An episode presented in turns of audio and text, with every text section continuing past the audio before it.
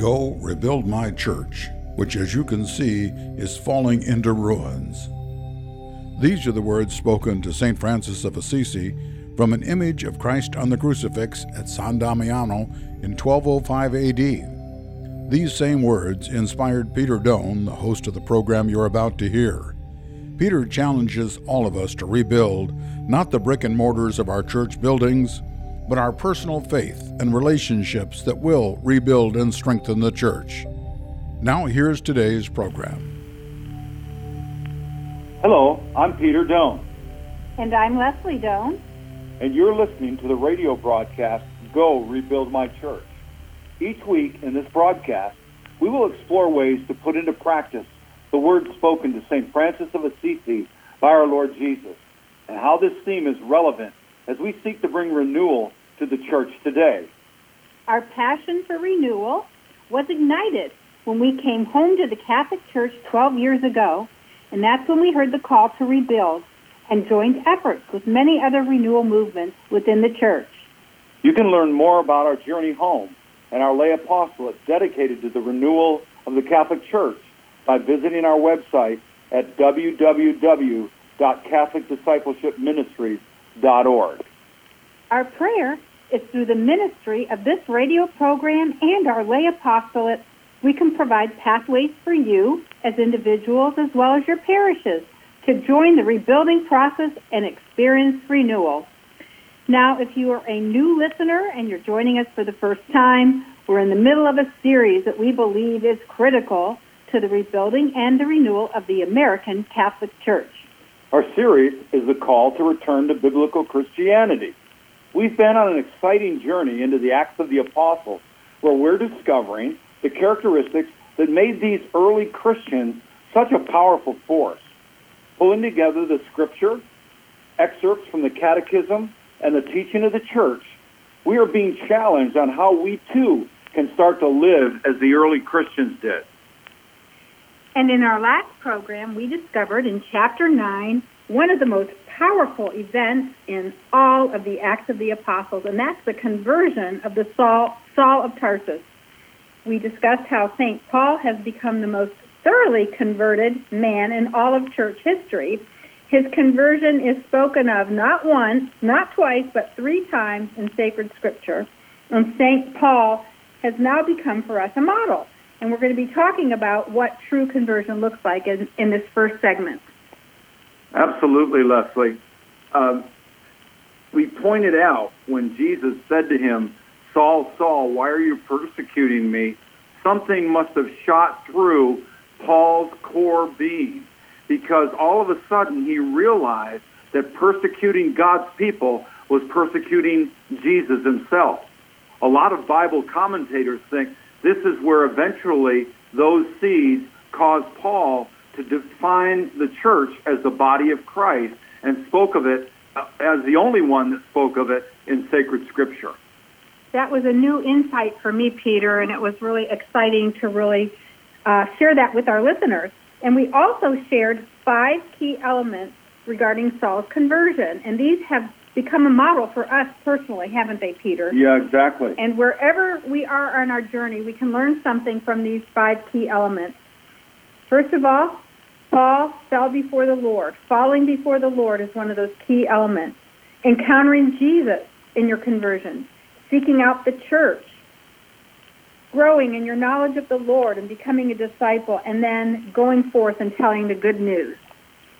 It goes without saying, Leslie, that we are all in need of conversion and ongoing conversion. St. Paul is a worthy model, isn't he?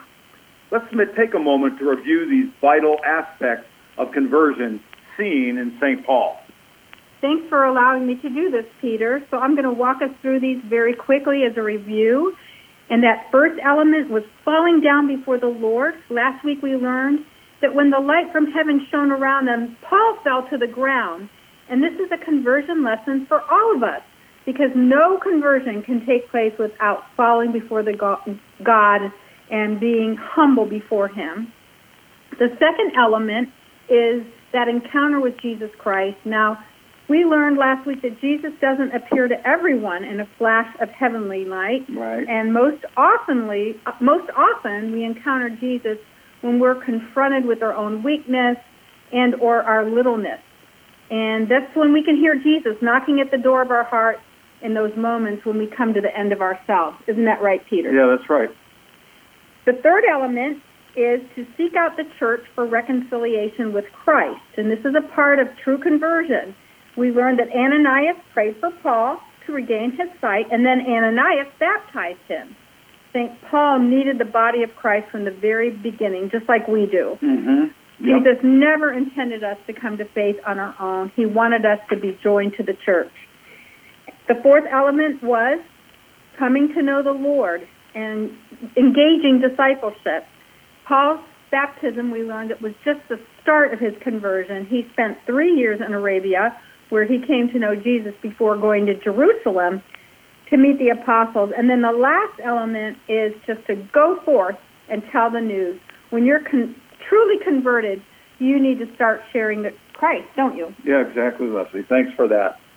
So, also, we find in the Catechism of the Catholic Church great insight to this whole um, area of conversion. And let me just mention a couple of those um, links for us.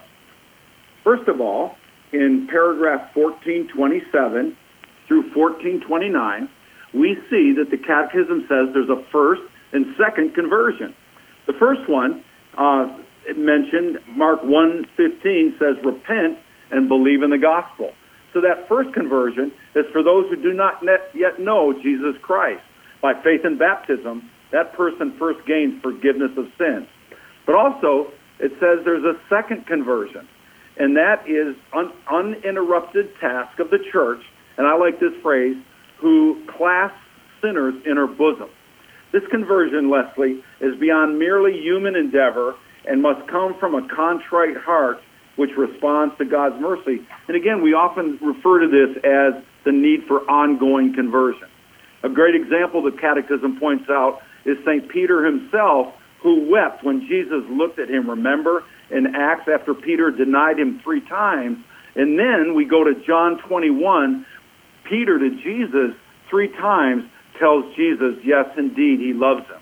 St. Ambrose is quoted in the Catechism with a great quote. He said, There are water and tears, the water of baptism and the tears of repentance. Another point that the Catechism makes about conversion it talks about a radical reorientation in paragraph 1430 and 1431. It says Jesus' primary call is to an, an interior conversion, which gives fruitfulness for the exterior works of penance. So we, it all begins inside us and then goes out into good work. It says interior repentance is a radical reorientation, of life a total turning to God and away from sin, which includes a resolution in us to change one's life. I like this part, Leslie. It says this conversion entails a certain pain called affliction of spirit and repentance of heart. And I've reflected on that. You know, when God calls us to change, that isn't always easy and is not always painless, right? That's right. Absolutely. So, anyways, uh, the Catechism has a lot to say about that, and it's worth amplifying Paul's conversion through it. Okay, listeners, we're going to take a short break now, and when we return, we're going to share another dimension of biblical Christianity that we've discovered in the book of Acts. And if you'd like to follow along with us, we'll be diving into Acts chapter 10, where the Holy Spirit details for us the conversion of Cornelius' household and the Gentiles becoming Christians. You're listening to Go Rebuild My Church. This program is underwritten in part by Willie and Deborah Wood in memory of their parents, Woody and Joyce Wood, and Bill and Elsie Brooks. Catholic Radio Indy thanks the Wood family for their support. Here at Catholic Radio Indy, we've greatly expanded our podcast offerings. Now, right on our website, you can not only hear podcasts of your favorite local shows, but you can also access podcasts of all your favorite EWTN shows. You mean like the Sunrise Morning Show? Yep, and the Mass and Rosary from EWTN too. What about Teresa Tomeo and Catholic Connection? Sure. And Women of Grace? And Pro Life Weekly? And the EWTN Nightly News? Yep, yep, and yep. What about More to Life? The Miracle Hunter, and Journey Home. and the Bear Wozniak adventure. The what? The Bear Wozniak adventure. Sure. What about Dr. Doctor and the Doctor's Inn? If you hear it on Catholic Radio Indy, it's now available as a podcast. We can't begin to list all the shows in this announcement. There are too many, so check it out for yourself. How about Kresta in the afternoon? Father Spitzer's Universe. Catholic Answers. Yep, you'll find them all at CatholicRadioIndy.org under the new and improved podcast button. Welcome back to our radio program, Go Rebuild My Church. In this series, we've been exploring the call to return to biblical Christianity and discovering the characteristics that made the early Christians such a powerful force. Peter, take us now to chapter 10. What do we see when we continue our journey through the Acts of the Apostles? So in Acts chapter 10, the baptism of Cornelius and his household opens for us a new chapter in the history of Christianity. For the first time, Gentiles accept the gospel and become full members of the church. The narrative that we see here, Leslie, stresses that God initiates, he orchestrates, and he approaches this new missionary step. He instructs Cornelius by an angel in Acts 10:3. He directs Peter by a vision in Acts 10, 10 through 16, and he pours out the Holy Spirit as a tangible sign of repentance in Acts 10:28. Leslie, there's an underlying dynamic going on in this historical chapter.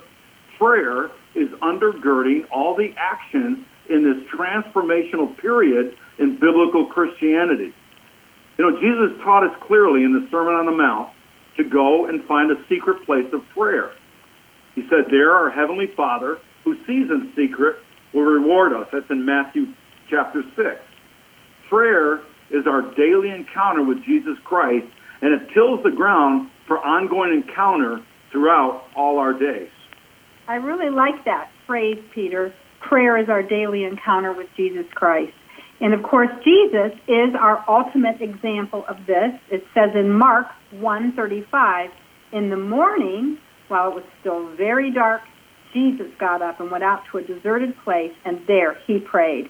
So we see that private prayer and public prayer, that's what we do when we're at Mass, right, Peter? Exactly. Are the two sides of one coin. And although some may place more value on one than the other, the sacred scripture doesn't do that. It teaches us that both play a critical part in the culture of biblical Christianity. Mhm. And if we continue to allow the Acts of the Apostles, like we're doing right now, Mhm. be our teacher and form the basis of our spirituality, we can discover that both private and public prayer are irreplaceable in our own lives, our family lives, and the life of our parishes. And we're learning now that God's plan unfolds because of prayer, right? Yeah, exactly, Leslie. So there's an interesting, you know, I like statistics. I like uh, following Pew Research and Barna, but Pew Research uncovered an interesting statistic, Leslie, that deserves reflection. While only 25% of American Catholics presently attend Mass on a weekly basis, and 60% fall into the range of a few times a year or seldom and never, Catholics who pray daily are 59% and weekly 20%. In other words, there is a platform of prayer going on among Catholics today. I believe there's a spiritual tinderbox that can ignite itself on the American Catholic terrain, but prayer, how does this praying Catholic Church begin to appear? Well, if we go again to our go to book right now, Acts, Acts becomes the tutor for us in this vital part of our Catholic spirituality.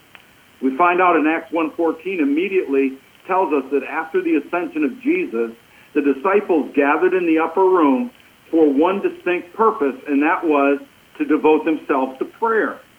There were many they were in the company, of course, of Mary, the mother of Jesus, and the disciples and other close followers. And it was during this time, through prayer, that Matthias was chosen to replace Judas. And it was here, Leslie, 10 days after the ascension, the Holy Spirit fell on the 120 and the church was born. So in this uh, beginning of Acts, we see that public communal prayer formed the milieu in which God moved in a mighty way. It released his plans, Yeah, right? Exactly.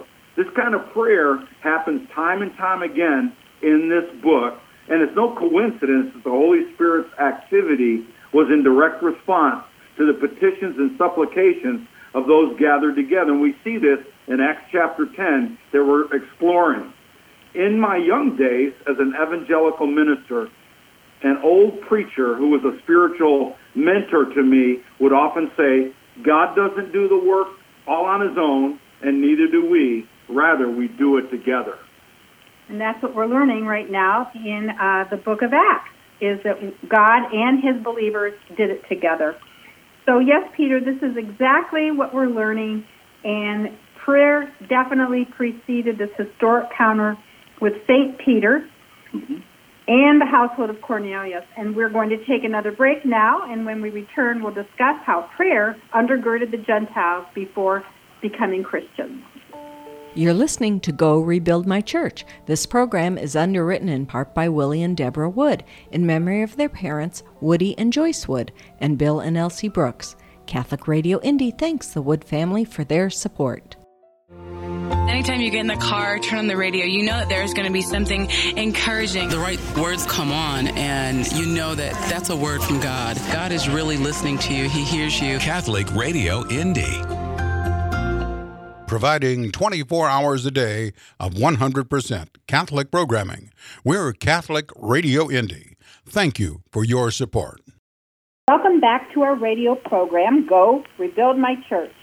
Today we're continuing our series the call to return to uh, rebuild the church here in America through the restoration of biblical Christianity. And we've been learning a lot about the characteristics of the early church.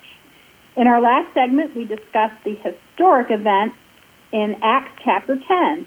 Cornelius and his household are brought into the church with a supernatural visitation of the Holy Spirit patterned after the same way the Holy Spirit fell on the 120 believers on the day of Pentecost. And this was much to uh, St. Peter's surprise, wasn't it? Yeah, they were shocked. Peter, please share with us now and our listening audience why this event, as well as all the major events and Acts, seem to be undergirded with private and public prayer, and how this is a key for us to the rebuilding of the American Catholic Church. Yes, Leslie. It, it to the natural mind, it can kind of seem trite, doesn't it? That two people praying could change the history of Christianity and bring about what was prophesied many times in veiled form in the Old Testament that God's covenant would be extended to the Gentiles.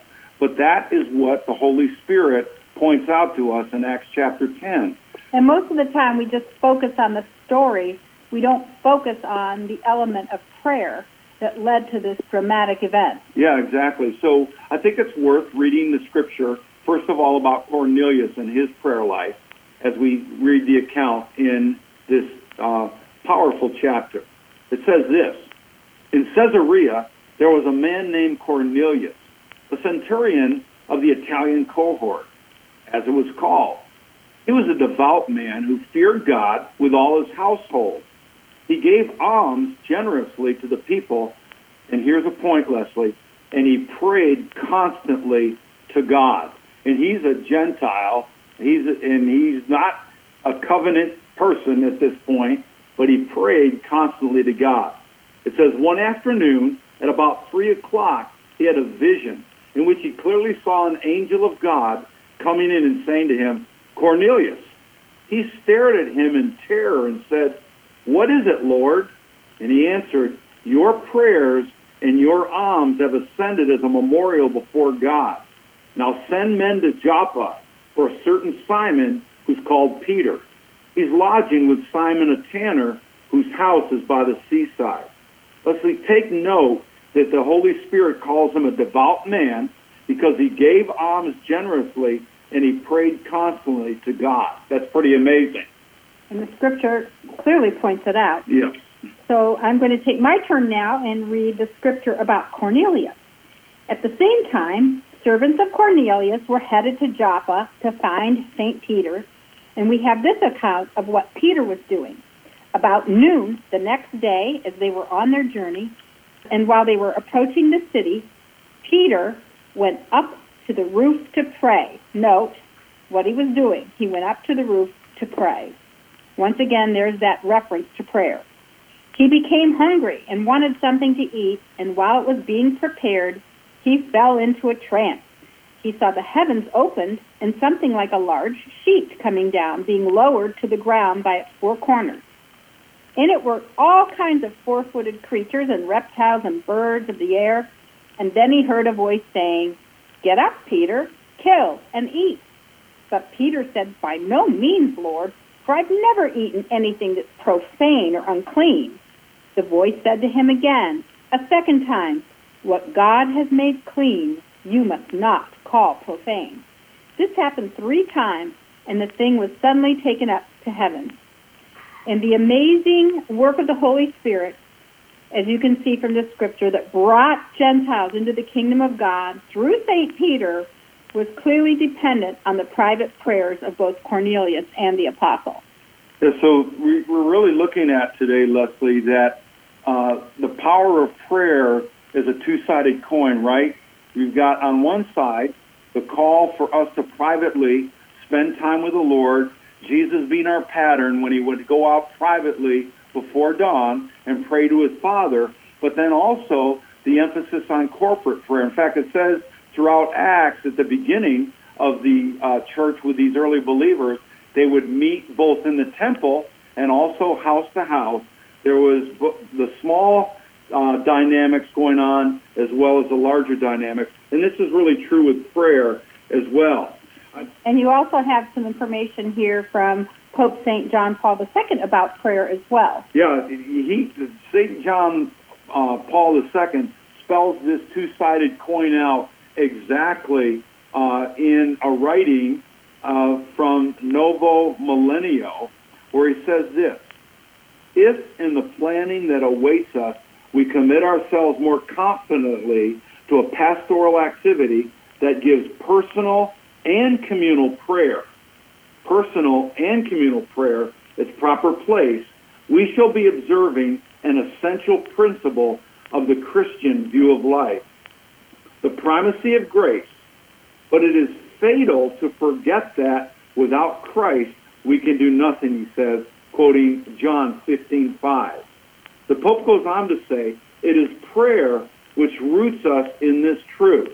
It constantly reminds us of the primacy of Christ and in union with him, the primacy of the interior life and of holiness. With this principle is not respected, again, going back to personal and communal prayer, it is a very wonder that pastoral plans come to nothing and leave us with a disheartening sense of frustration. So Leslie, I really like that because one of the one of the desires of our program is to encourage renewal on three levels: personally, in the family, and also in the parish. And here, Pope St. John Paul is telling us for parish renewal, there has to be both personal prayer as well as communal prayer. And also, we all know there's quite a bit of information in the Catechism about prayer that supports this as well as um, the scriptures and the Pope. Yeah, in fact, I would even, if, if I could give a reading assignment, I would encourage everybody to take the Catechism and read the fourth part that's totally on prayer. You could make it a bedside exercise as you go to bed the next several nights and just look at the foundations of prayer that kind of becomes the launching pad for our prayer life.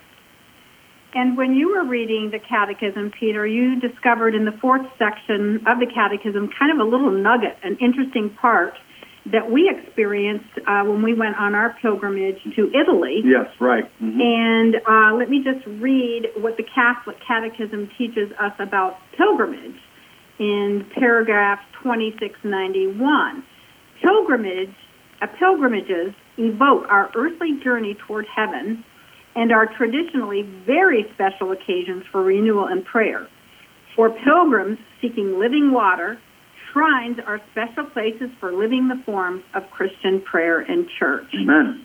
And Peter, uh, we definitely, in our journey, in our pilgrimage to Italy, we that definitely followed this, didn't we? Yes, and it was a wonderful time, and I really believe that this that this thing in the Catechism about the power of pilgrimage is very true. Yes, what we did is we made a little list of people that we wanted to pray for on our pilgrimage. And every single holy site or shrine that we went into, we took time to kneel down and actually pray for these individuals. Two of them were parishioners at our church that had, were battling cancer at the time, and one was our daughter-in-law and our son who were trying to have a baby and had not been able to get pregnant. And each and every time we prayed for them, we offered up these intentions, and we are so thankful to the Lord that the two individuals with cancer are in remission, and our daughter and our daughter-in-law and our son have two beautiful children. Yeah, amen. Uh, Leslie, let's pray now for our listening audience and for ourselves that God would help us to discover and be renewed in this two-sided coin, personal prayer and communal prayer. Heavenly Father, we ask that you would send the Holy Spirit upon us, individuals, families, and parishes. And Lord, that you would just uh, uh, ignite us for prayer, personal prayer, like Jesus modeled for us when he went out before daylight and talked to his Father. And also communal prayer with our brothers and sisters in our parishes, in our small groups, in our ministries. And Lord, we ask in Jesus' name that you would just use these prayers to do historical things like you did for Cornelius and his household. In Jesus' name, in the name of the Father, Son, and, and Holy Spirit. Spirit. Amen. Amen. Well, we want to thank our audience today for joining us as we seek to connect individuals and parishes to the rebuilding and renewal of the Catholic faith here in America. And if you're interested in learning more about how to discover the secret and the power of prayer, Peter goes into much more depth uh, in today's topic in his book, Encounter Jesus Transforming Catholic Culture in Crisis, which you can order uh, by searching for it on Amazon. That's right, Leslie. And also, we'd like to say that we to listen to our past programs, go to CatholicRadioIndy.org and press the big blue button at the top left corner of the web page and make sure to become a regular listener of Catholic Radio Indy.